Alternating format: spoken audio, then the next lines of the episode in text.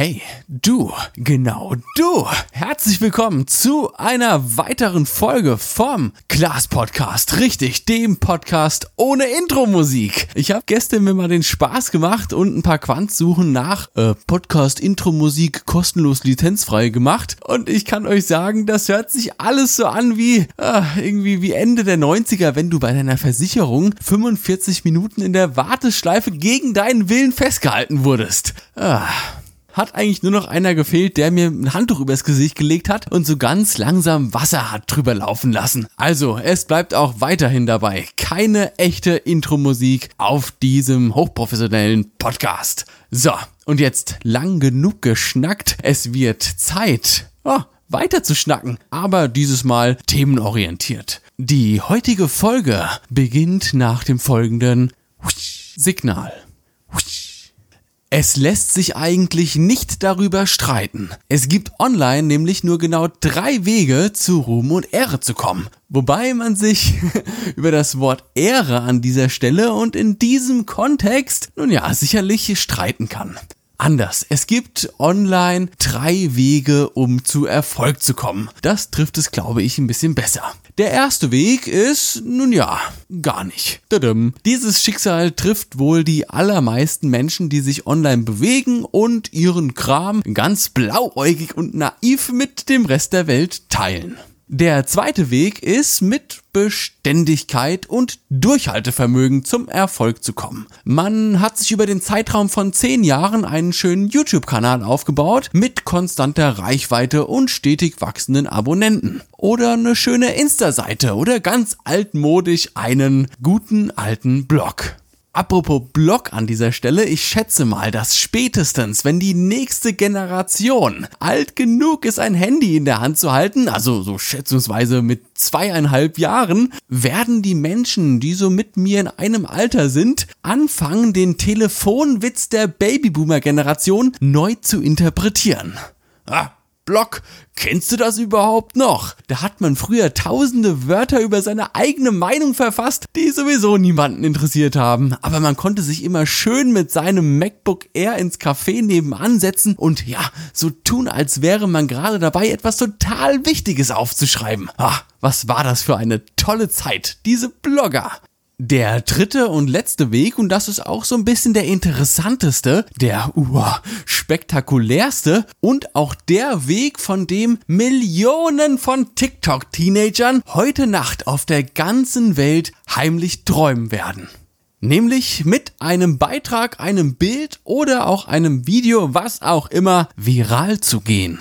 Du postest heute Abend ein Bild teilst eine Story oder veröffentlichst ein Video. Am nächsten Morgen uh, wachst du auf, hast noch so uh, verklebte Augen, die Matratze ist komplett durchgeschwitzt, weil es irgendwie 38 Grad in deiner Dachwohnung sind. Du greifst als erstes suchend nach deinem Handy, um den Wecker auszuschalten und da ist es.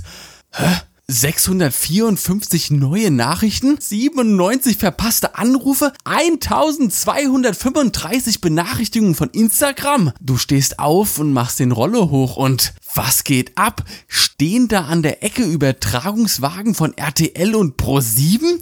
Du gehst die Treppe runter, machst die Tür auf. Reporter der Klatschpresse, Fotografen, Frauke Ludowig und dieser eine Typ mit Brille von Vox. Sie stehen alle vor deiner Haustür und wollen dich gerne zu deinem gestern veröffentlichten Beitrag interviewen. So oder so ähnlich zumindest stelle ich es mir vor, wenn man viral geht. Ich meine, es muss ja schließlich irgendwie passieren, dass man innerhalb der ersten 48 Stunden, wenn der Scheiß also quasi noch so richtig heiß ist und dampft, ja, dass man da in allen möglichen Talkshows und Promi-Magazinen auftaucht.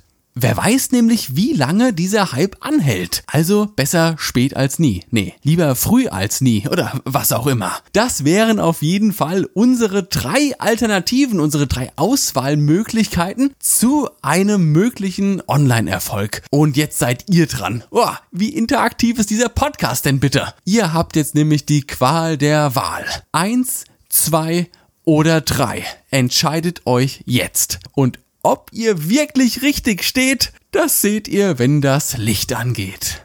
Mir persönlich wäre ja Option 2 am liebsten. Über längere Zeit einen gewissen Erfolg aufbauen und diesen dann immer mal wieder zu bestimmten Phasen oder Aktionen dann auch mal zu monetarisieren. Da gibt es ja mittlerweile auch viele sehr gut funktionierende Geschäftsmodelle, bei denen sich die Gefolgschaft auch nicht verarscht oder übers Ohr gehauen fühlt.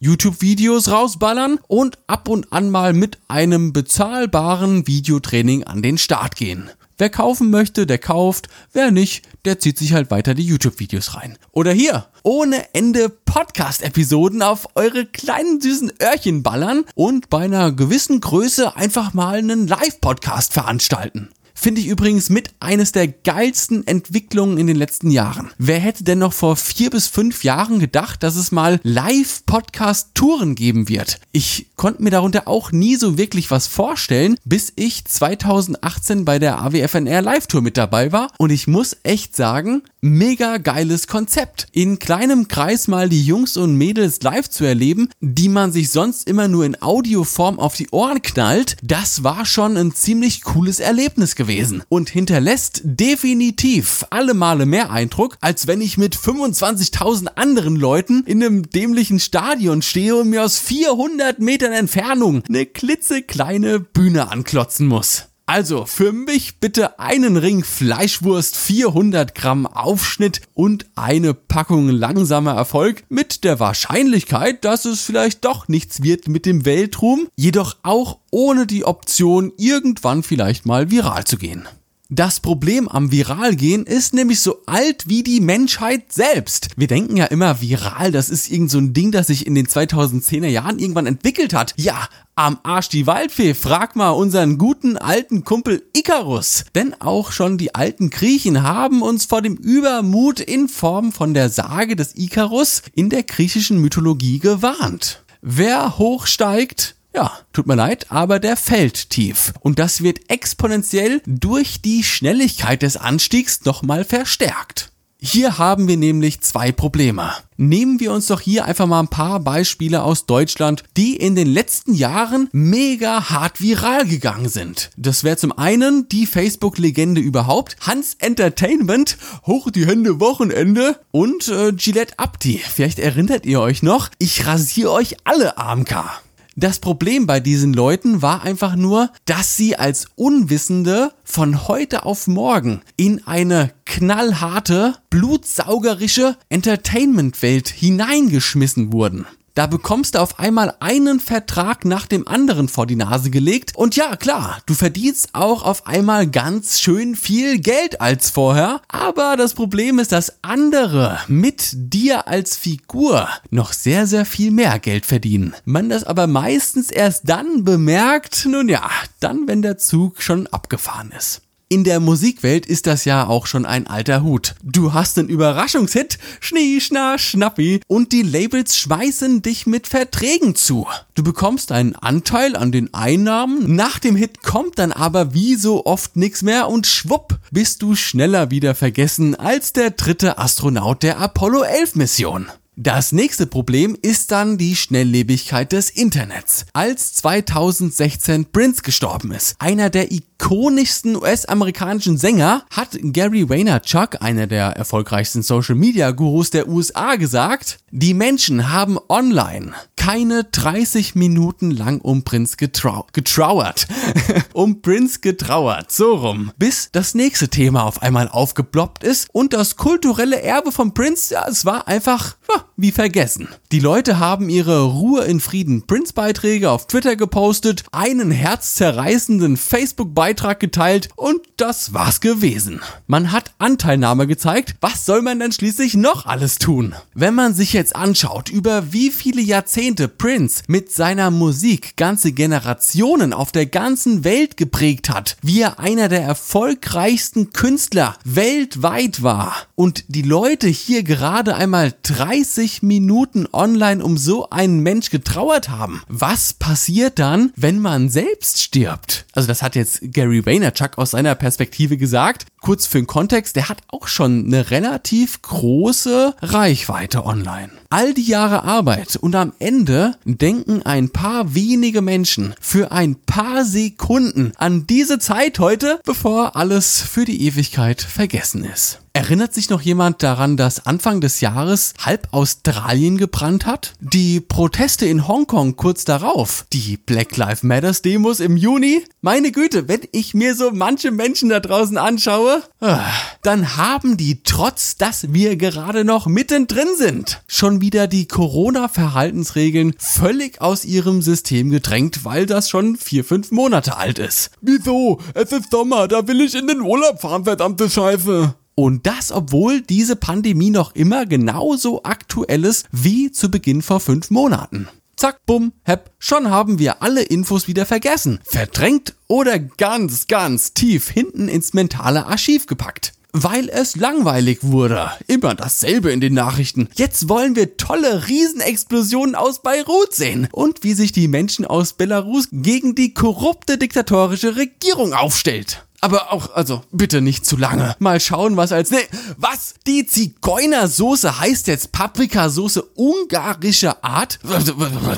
Wo sind wir denn hier? Ich werde auch weiterhin aus Protest das Zigeunerschnitzel in dem Restaurant bei mir um die Ecke bestellen. Äh, Moment mal. Was war nochmal in Belarus? Äh, keine Ahnung. Oh, bling! Ich habe fünf neue Freispiele bei Coinmaster. Geil, Mann. Los geht's.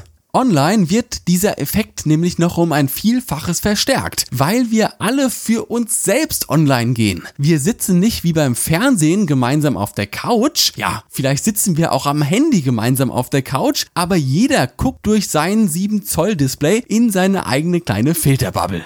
Oder anders gesagt, wenn ich jetzt von irgendetwas Wind bekomme, das gerade total durch die Decke geht, mega lustig und interessant ist, dann heißt das noch lange nicht, dass auch meine Familie, meine Freunde oder sogar meine Freundin, die gerade neben mir sitzt und mit mir in einem Haushalt lebt, auch davon etwas mitbekommt. Wenn ich jedoch abends die Tagesschau gucke, dann ziehe ich mir dieselbe Scheiße rein, die sich auch meine Eltern, meine Freunde und meine Arbeitskollegen ansehen, wenn sie abends um 20 Uhr die ARD einschalten. Ding, ding, ding. Und schwupps, haben wir wieder neuen Gesprächsstoff für den nächsten Morgen im Büro. Psst, hey, habt ihr schon gehört, dass die ganzen Superreichen ein weltweites Tunnelsystem haben, um Kinder zu entführen? Ach, nein, das ist ein anderes Thema, um das wir uns nochmal gesondert kümmern müssen. Bedeutet dann aber für dich und deinen viralen Beitrag, dass du innerhalb weniger Tage buchstäblich hunderttausende Follower aufbauen kannst, Millionen von Likes und Klicks, Klicks, Klicks generieren kannst, die aber bei all dem Lärm in Form von Content um dich herum morgen schon wieder weg sein können. Und mit Sicherheit auch spätestens übermorgen definitiv weg sein werden dass du danach nie wieder auf deine digitalen Beine kommst? Nun ja, das ist eines der vielen ungeschriebenen Gesetze des Social Media Marketings. Das ist quasi nämlich der Todesstoß für deine Form von Kunst. Niemand wird mehr ernsthaftes Interesse an dir zeigen, weil du ja mal der Typ warst, da, der letztes Jahr lustig lustig dieses eine Video gepostet hat. Oder anders gesagt, dieser fast schon wahllose und zufällige Erfolg wird für all deine zukünftige Arbeit der neue neue Maßstab sein. Und da es fast schon unmöglich ist, an diese Zahlen anzuknüpfen, sie sogar zu übersteigen, wirst du auch für immer dieser eine Typ bleiben, der damals dieses Wow, eine lustige Video gepostet hat. Hey, klasse, was hab ich damals so gelacht? Hey, mein Freund, mach weiter so. Aus dir kann sicherlich noch was werden. Denk doch mal an die Hype-Fotografen, in Anführungsstrichen, aus der guten alten Facebook-Ära. Das ist nämlich noch gar nicht so lange her. Und natürlich auch alles irgendwo eine Schippe kleiner als international viral zu gehen. Aber ohne jetzt Namen zu nennen, 90% der Jungs und Mädels, die damals auf Facebook ganz, ganz dicke Nummern waren, sind, nachdem sich lediglich die Plattform verändert hatte, heute völlig in Vergessenheit geraten, sind vielleicht sogar gar nicht mehr aktiv oder haben vollständig das Gebiet gewechselt.